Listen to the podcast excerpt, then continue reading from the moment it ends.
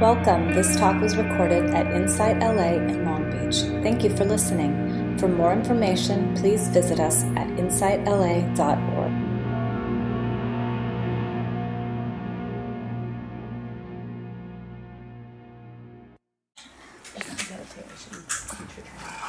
Yeah. So um, I opened up my email this morning, and there was a lovely quote from Eckhart Tolle.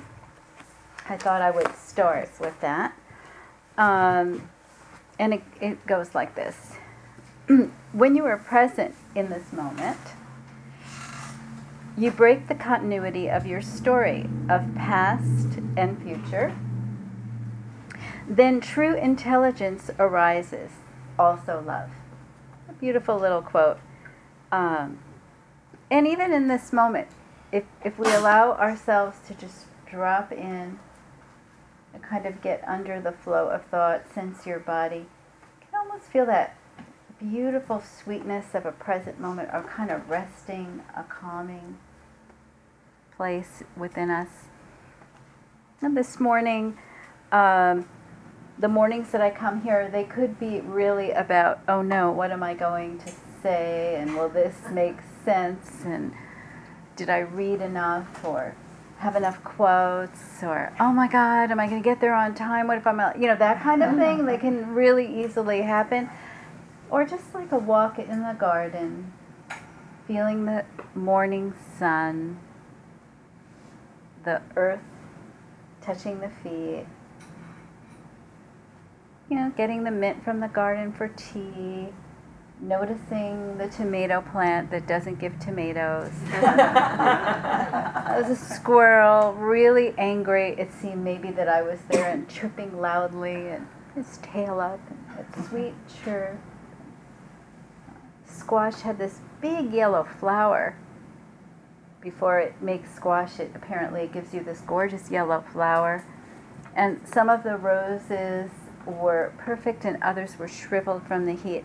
But you know, just you've been in those moments where it's presence and not a lot of dialogue about having a self or what you need or what's next or your agenda, right? It's just being with what is. The, and there's a flow, there's a peace, there's some love and appreciation, and there's rest. Something in our culture most of us do not nearly get enough of rest in the moment. And in the Buddhist teaching, we talk about this present moment awareness, practicing the immediacy of uh, reality. That when we're in the present moment, we're actually more in the immediacy of the moment, or more in in the moment, and not off in time travel. Um, and that with it comes a touch to reality that has wisdom, intelligence, right action, kindness, all of these aspects of self that come with this present moment experience.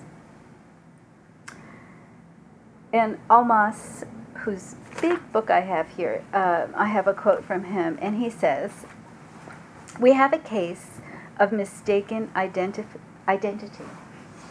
We have mistaken identity. We're identified with our self concepts, and that limits our experience of self and the world. We take ourselves to be determined by the sets of ideas and images that take us away from who we really are. Takes us away from who we really are. And if you notice, all of us can be fully identified and lost into the mind chatter, creating images, desires, wishes, what's right, what's not right, how people should act, shouldn't act, uh, how the world should be. We're fully identified and then we're lost in this conceptual world that we've created. We're walking around, we're totally gone in it. And it can be very anxiety provoking and stressful. One of my teachers likes to say, uh, we're addicted to um, the seeker part of ourselves. There's a seeker seeking the next moment will be so much better. When I hit that bed and I lay down, oh, it's going to feel so good. I can't wait.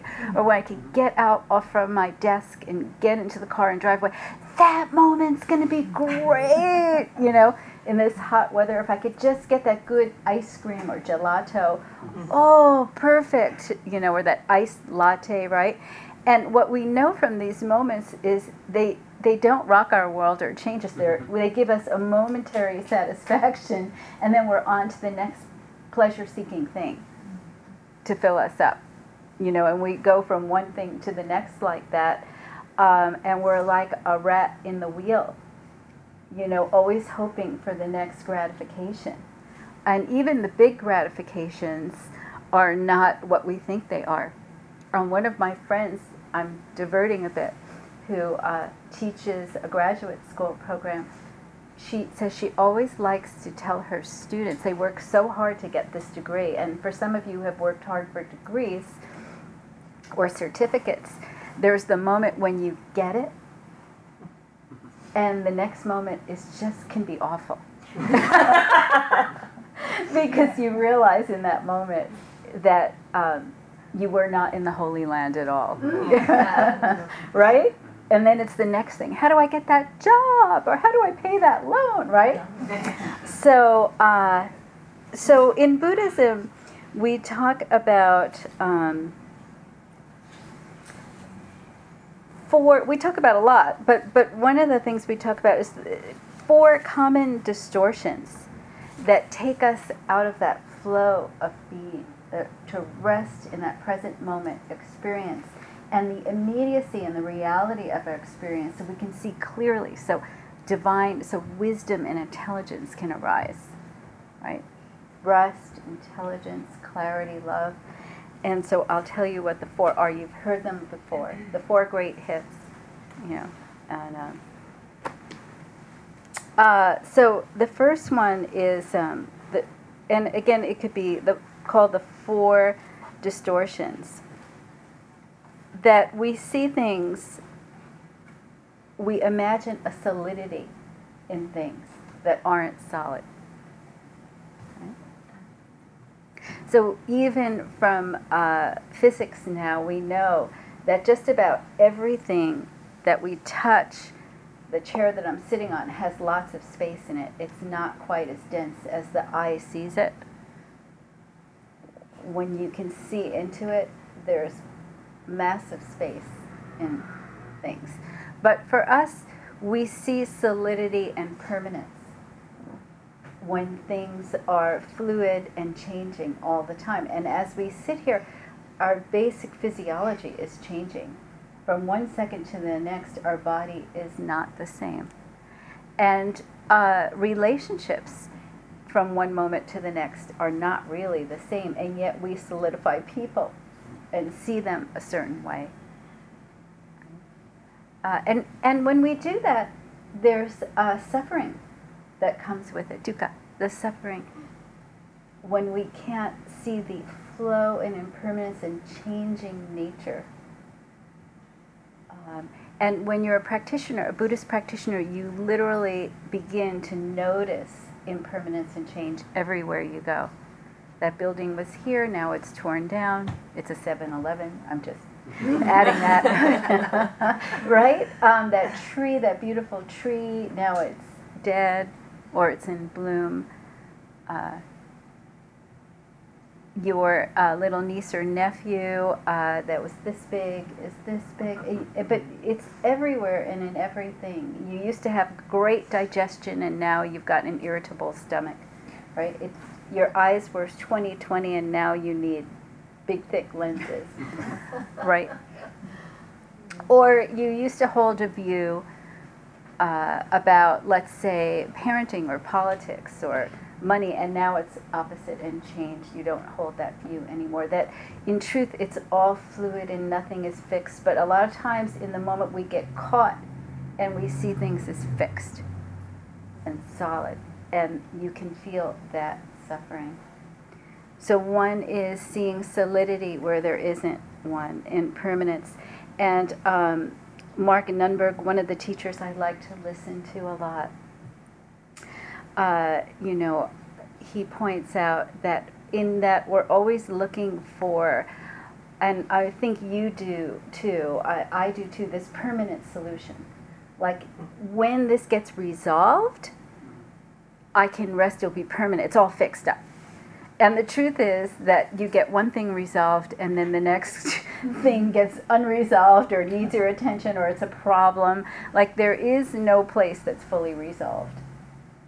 And as humans, we just don't like that sense of free fall. So when I speak about um, these four distortions, know that they are difficult at times to grasp, and you don't always feel that you can get rest from them. It could be anxiety provoking.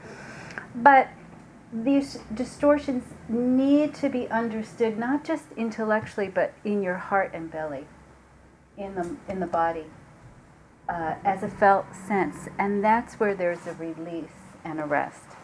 And I'll go on to talk a little more about that.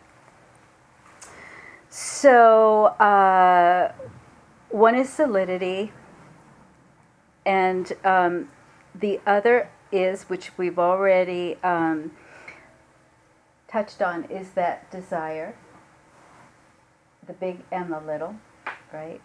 When I find that perfect retirement community. it's going to be perfect, right?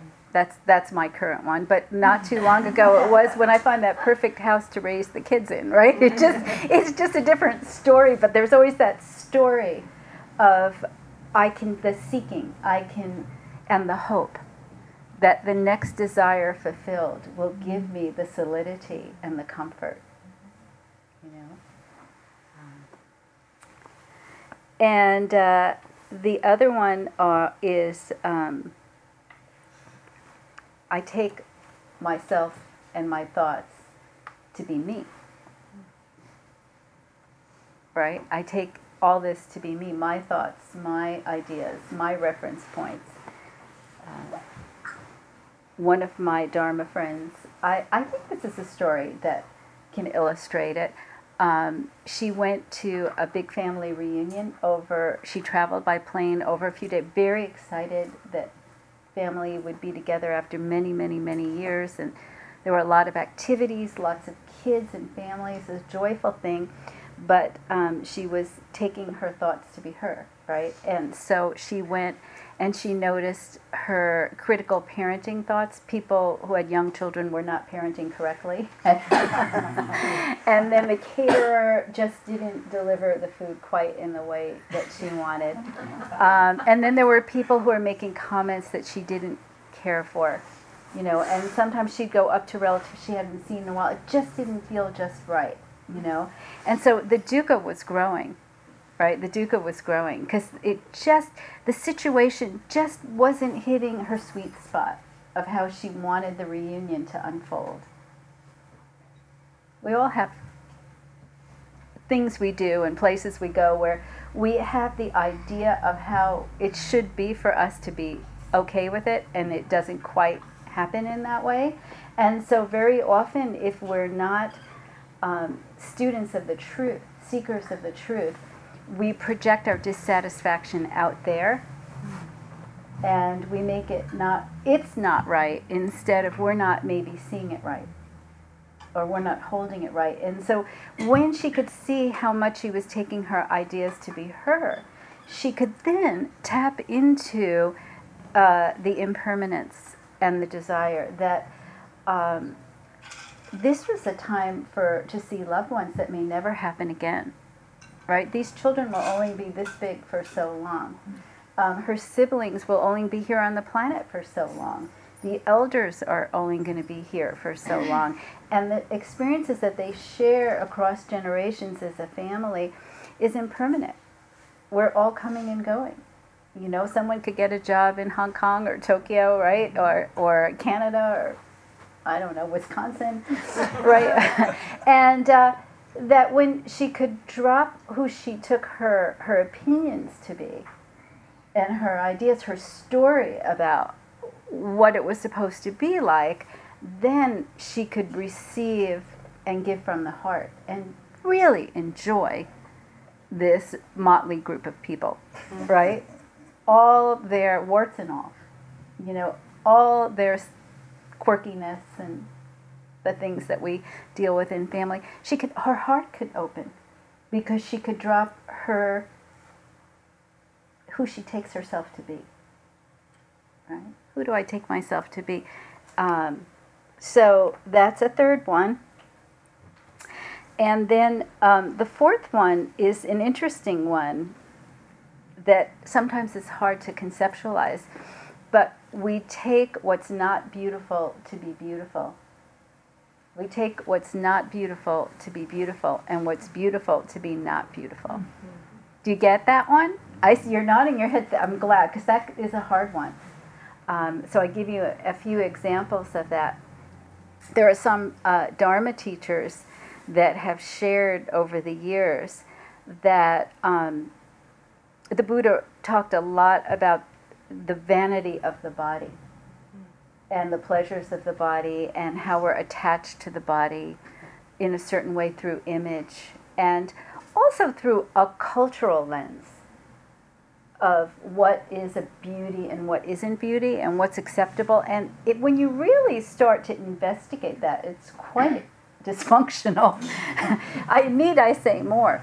So um, uh, several teachers have talked about having something like oral surgery and asking not to be put under and to have a mirror so they could take what's so beautiful oh my beautiful skin and face and mm. teeth and lips and to see what's not beautiful through cutting open your mouth and seeing the blood and the right because they want to break their trance of their concept of body. I know you're laughing, but think about it a little bit. Think about how sometimes we take what's not beautiful to be beautiful. We imbue something. An example um, from my own experience would be last year going to Granada in Spain, and we wanted to see the Alhambra, which is this gorgeous building. Uh, it's a palace and a fortress and they call it the pearl set in uh, diamonds or rubies. You know, it's always been talked about over the centuries as this fabulously gorgeous palace fortress. And when you go, the gardens and the water flowing through it, the mosaic tile, it has Moorish, Arabic influence, and then Spanish and Renaissance. It is exquisite. There is no question, for me particularly, walking those gardens was um, I think I might have took a million pictures. I was just so enthralled with its beauty, and um, the view, and just the artwork, and the tunnels, the architecture, the arches. We can go on and on and on. And of course, people visit this site from all over the world. And I had bumped into this lovely tour guide, and she said to me, You know, we keep I give tours here, we keep talking about all of its beauty. But do we ever stop and consider the slave labor that went into building a palace and a fortress like this that only the few wealthy could ever enjoy? Do we ever think about how people were treated who built those walls and gardens and mm. fences and gates and what their lives were like? Is that beautiful? Mm-hmm. See? So we have to really pierce our idea of beauty sometimes to see uh, the truth of the way things are. Now, the Buddha isn't saying don't appreciate beauty. Booty, beauty. I was actually thinking of the next part of this talk, which is how we're enamored with physicality in our culture and this is, when you look at it through a very clear lens, how there's so much suffering for young girls growing mm-hmm. up and even young boys with the ideal of beauty. They can be so hurt and ensnarled in not looking like the cultural norm and the suffering that comes. Um, certainly, as a therapist, I've sat in rooms with young women and now young men too who are lost in this world of illusion and delusion because they cannot accept the way they look, or they need to look better than they look. Or there's an eating disorder to say so tiny, you know, because they're right. So you see about beauty. This is making more sense? Mm-hmm. How you can get caught in the desire of it. And then when it's gone. Another example would be um, I love to look at those sunflowers that come up in the summer. Like they just shoot right up, and they're these big yellow wild things. They're in your face and they're big. Mm-hmm. You know, they're just so wonderful and they're so yellow. And then when they're done, they're they crumple and they're they're just done. You know, so it gives you that idea about beauty. This the fleeting quality of beauty, and with beauty, it's likes and dislikes preferences. I like this, I don't like that, this is good, that's bad, this is right, this isn't right. All of that can keep us on the wheel, right? Keep us on the maze. So, uh, it keeps us on the, I got to think again. You know, I got to evaluate this again. I got to judge it again. And I, I like to um, tell this story um, about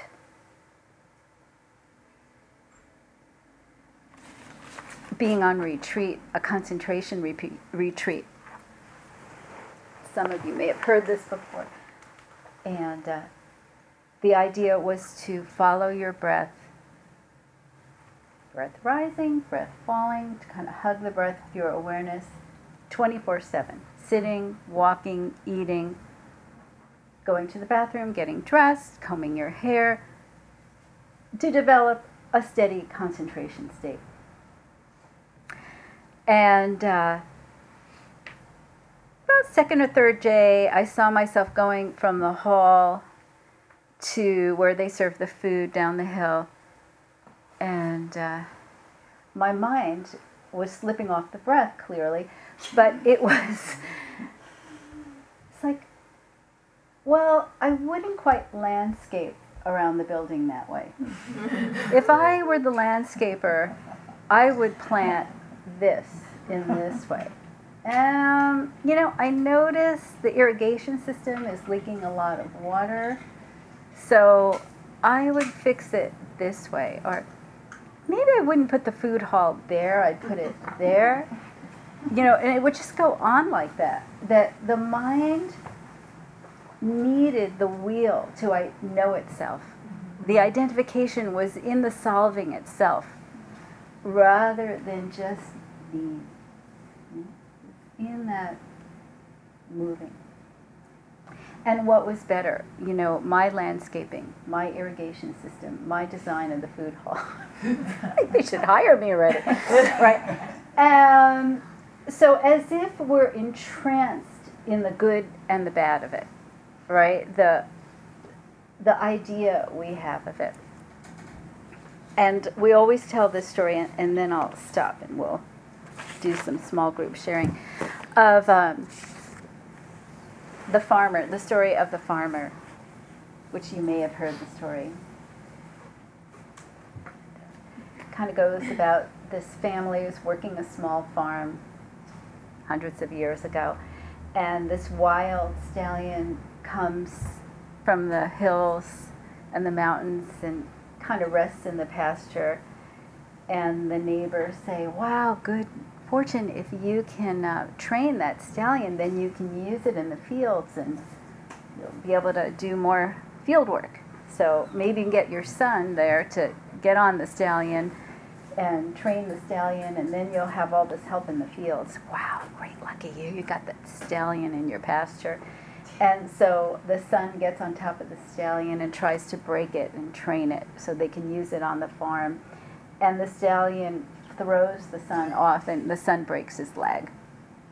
And then the neighbors say, Oh, God, that's got to be really bad for you guys your son does so much work around the farm and now you don't have him and you work much harder and who knows how long it will be for his leg to heal and then the army comes in from the distant village that fighting with and uh, is looking for all the young men to take, to fight. And all the young men are swept off, but they leave the son with the broken leg because he can't. He's of no use to them. And then the neighbors come in and they say, Oh, so lucky you have a son with a broken leg. he didn't get taken by the army. And so life has that flow of good and bad, of things happening and changing.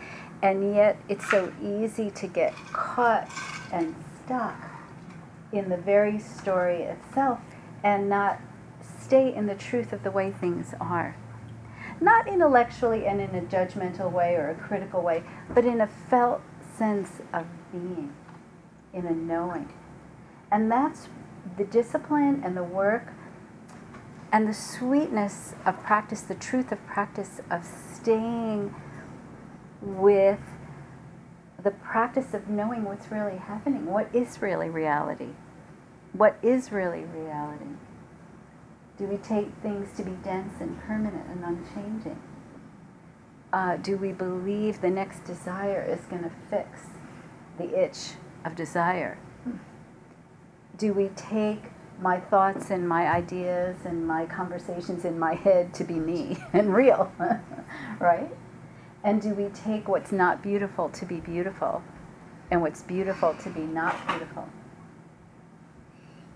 I'll give you one more example of that because I think that's a one to play with. Uh, when I was teaching mindfulness at Kaiser, right, all these, the MBCT class, you would just get a whole bunch of people that would sign in on the computer, maybe 20 or 30 people. You don't know who they are, who's coming, and what their ideas are, ever. Like, you just don't know. And uh, one day I came in the room, and you were there, right? Uh, That's why I'm here. Yes, a survivor, right? I like yours. I'm and uh, so one day I came in and I saw in the lobby a young woman with a um, severe facial deformity. And I had a little worry because in a group of 20 or 30 people, I'm not sure how people will be appropriate or handle it or how it will come because it was pretty severe and difficult to look at, even for me. You know, like I had that reactivity that we have around it, and um, but okay, you just gotta go with the flow of what's happening, and this is what's happening now. And um, because we're practicing, I think mindfulness particularly, and really calming the reactivity. Um, her deformity to me no longer became a deformity. She was quite beautiful you know, in her essence and being. Like I never, I stopped seeing the deformity, and no one else saw it either. You know, she could perfectly relate and get through that room. So, you know, when the reactivity settles, when the mind settles, then we don't really have these reactive opinions that keep us very stuck in the way we judge people. Another situation that is a little different but also speaks to this um, early on in the course when we just started and a few people were coming 10 8 you know 7 like that number it was very small. But um, so we would get a lot of um, people who were uh, maybe um, from uh, Central America, Mexico, older, a lot of them were very Catholic. And they were coming to mindfulness, beautiful. And one of my favorite things was um, mindfulness of the rosary beads, that they had adapted that. It's such a beautiful thing. And they brought their beauty and their sweetness. And um, this, uh, so we had a group of women who identified as Catholic and they were using their mindfulness to practice Catholicism, no problem. Um, not from this country, maybe from more conservative parts in the world. And we had um, a woman, and we'll call her Jane, who was um, transgender and was transitioning from, he was, she was about six two or six three, very burly, worked in construction, and was beginning this transition to from male to female and came to practice mindfulness to help her transition. And she works in a very male dominated masculine setting of uh, construction and to deal with that, right? And so here is Jane with the women. Um, the rest of them, and some of them, uh, me knowing to be very Catholic and may have an opinion. Do you see what I'm, where I'm getting? Mm-hmm. Right? They may have an opinion, and I'm worried about how Jane will be accepted in this group. And again, this is mindfulness when the reactivity settles. And Jane was um, trying on clothing and makeup and, and still looking quite masculine, but really dressing feminine. And the women would say, um, they'd come in and they'd say, Jane, that color looks so great on you. You should wear more of it. Jane, you look so pretty today. I love your hair that way. I mean, it's a full acceptance. there never was a doubt in this group. Uh, everything transcended. And one time, I'm not, sometimes my pronouns really get mixed. My uh, I'm just speaking faster than I think, and I said he instead of she in a moment, and they all went, Jane is a she. You know, like they were right with wanting the best for Jane. Very supportive wanting the best. Their ideas that they grew up with, and the indoctrination of the church and the religiosity when the heart won. Mm. Know, the heart won. So when the reactivity settles, the heart can win. It's not about what I think. It was one of my favorite classes. So what I would like for us to do is to break into small groups and explore the four distortions, where it lands for you.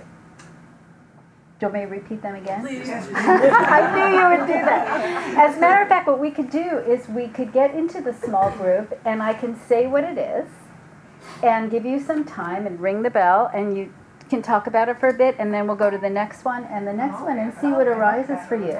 Because that'll be a little clearer, right? Yes. Okay, so maybe three or four, and. Um,